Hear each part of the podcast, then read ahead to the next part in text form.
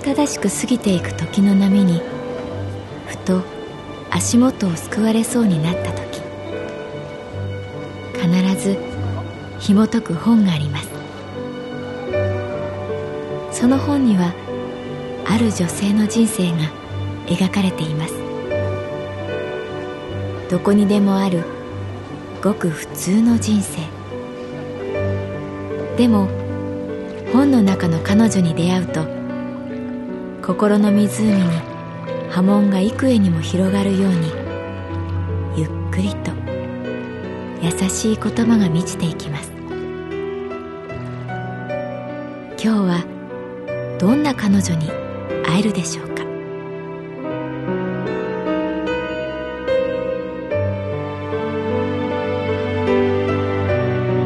サウンドライブラリー。世界に一つだけの本。朗読は私木村多江がお送りいたします。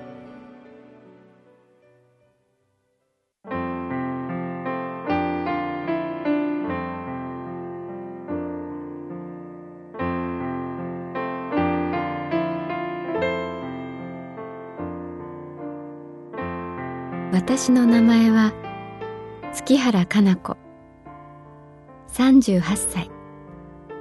旅行会社に勤めている。月原さん今夜何か予定入ってますか？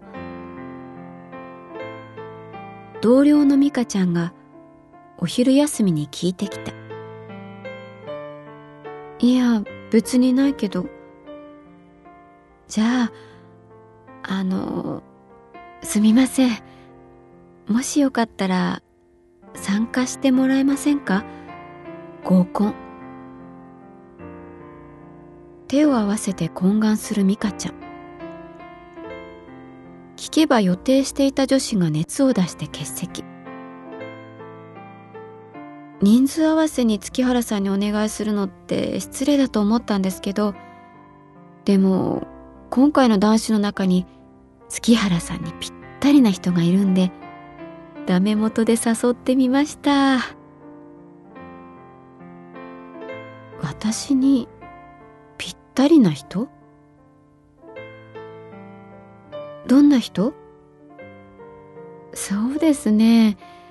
口で説明するのは難しいんですけどなんていうかナチュラル系っていうかアウトドアっていうか自分で一皮起こせちゃう感じの人です。私はどちらかというとインドア派だと自分では思っていたけれど人の印象というのは不思議なものだと思う。私にぴったりな火を起こせる人？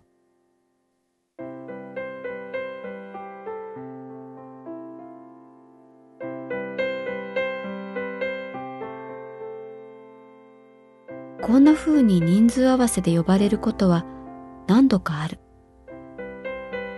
いわゆる合コン運というのがあるとすれば、私にはそれがないらしく、そんなに数多く参加したわけではないけれど、いい思い出はほとんどない。ただ、すごくつまらないかと言われれば、いろんな人の様々な側面が垣間見れて面白かったりする。一人で立ち食いそば食べたことある人と聞かれ、女子で一人だけ勢いよく手を挙げたことがあった。その時、私の隣にいた男性が、ああ、やっぱりな。月原さんは一人でも生きていけるタイプだと思ったんだよね。と決めつけたので、カチンときた。無性に言い返したいと思ったけれど、言葉が出てこなかった。一人でも生きてゆける。それは、すごく強そうで、とっても悲しそうな響きがした。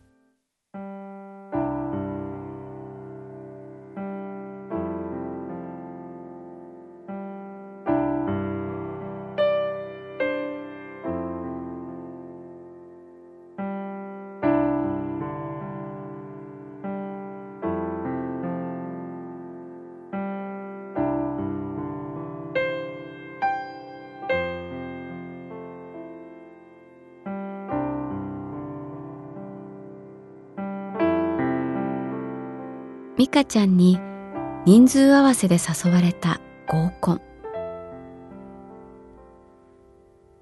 ねえ美香ちゃん、私平均年齢上げちゃうけどいい？全然構いませんよ。相手の男子は30代後半が多いらしいんでちょうどいいと思います。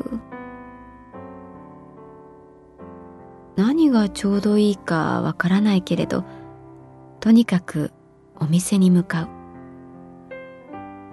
おしゃれなカフェと思いきや掘りごたつ式の居酒屋だった。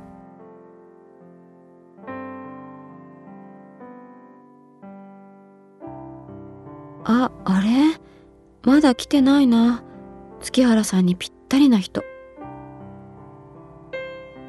そんな風に言われるとついその男性を待ってしまう。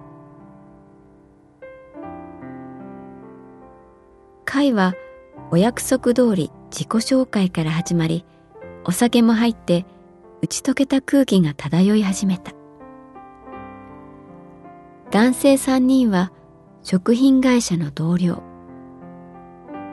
自分の仕事を大切にしている感じがなんだかよかった。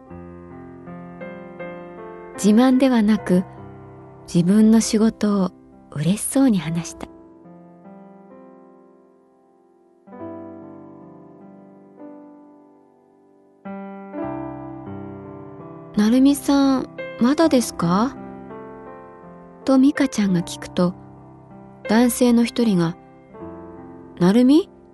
ああもうすぐだと思いますよ」月原さんちょっと変わったやつだけどいいやつだからびっくりしないでくださいね。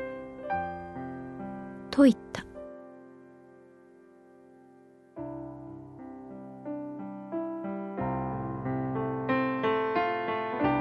どうも遅くなりました。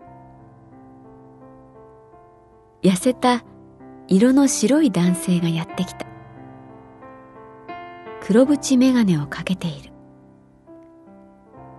私の前に座るなり彼は「あの焚き火ってしたことありますか?」とニコニコしながら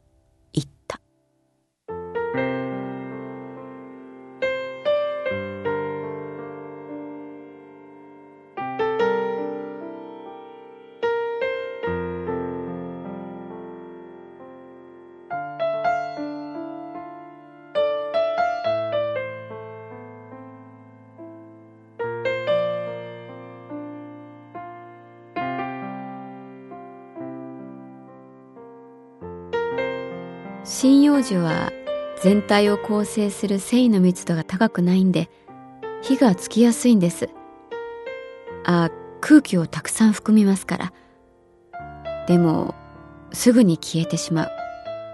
反対に広葉樹葉っぱが広いって書く広葉樹は繊維がぎっしり詰まってるからなかなか火がつきませんが一度ついたらしばらく消えません。この二つをうまく使うこと。それが焚き火の基本です。成美さんは焚き火について話し続けた。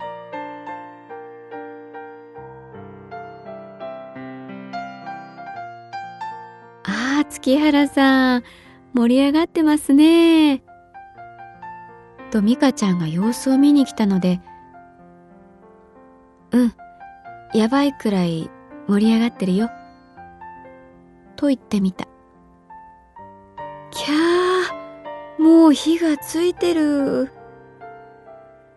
と酔った美香ちゃんは自分の席に戻っていった。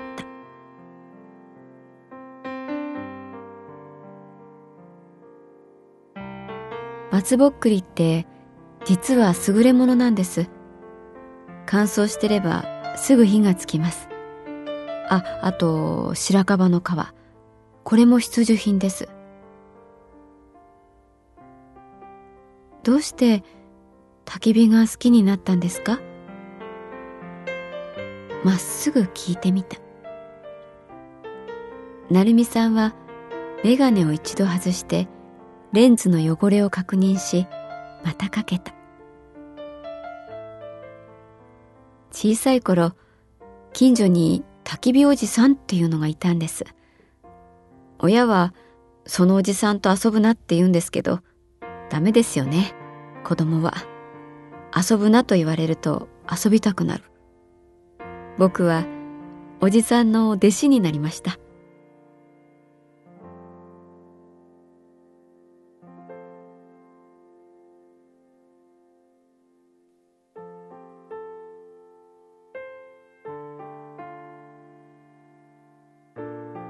この人が私にぴったりというのは躊躇があるけれど確かに良さそうな人だった。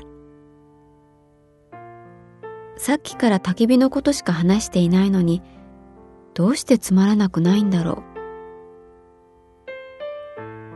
考えてみて気がついた。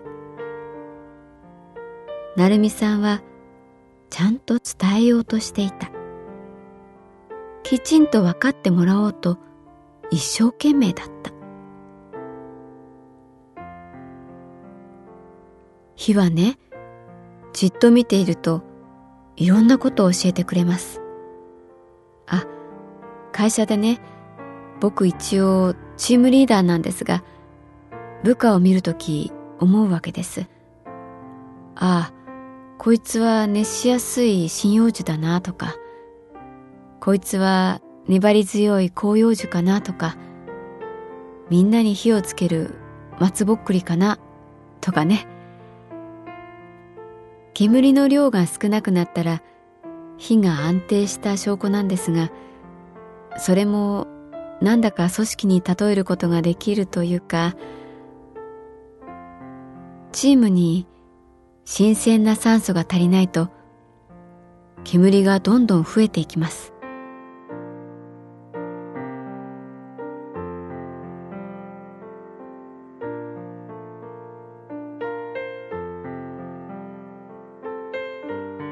という間に会話を開きになった。ああ、今夜は楽しかった。ありがとうございました。成美さんは言った。私も楽しかったです。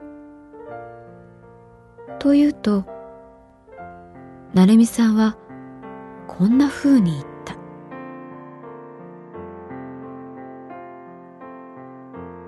月原さんはなんだか赤い炭みたいだな。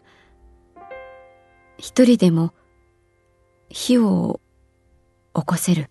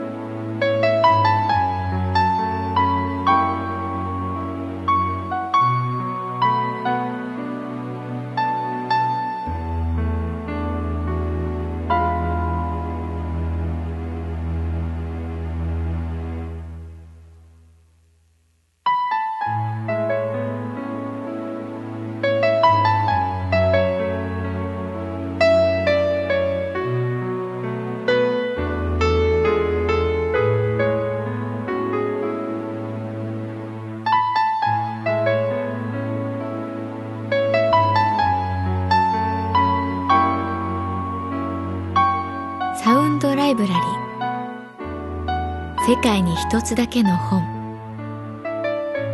作構成北坂雅人朗読は私木村多江でお送りいたしました。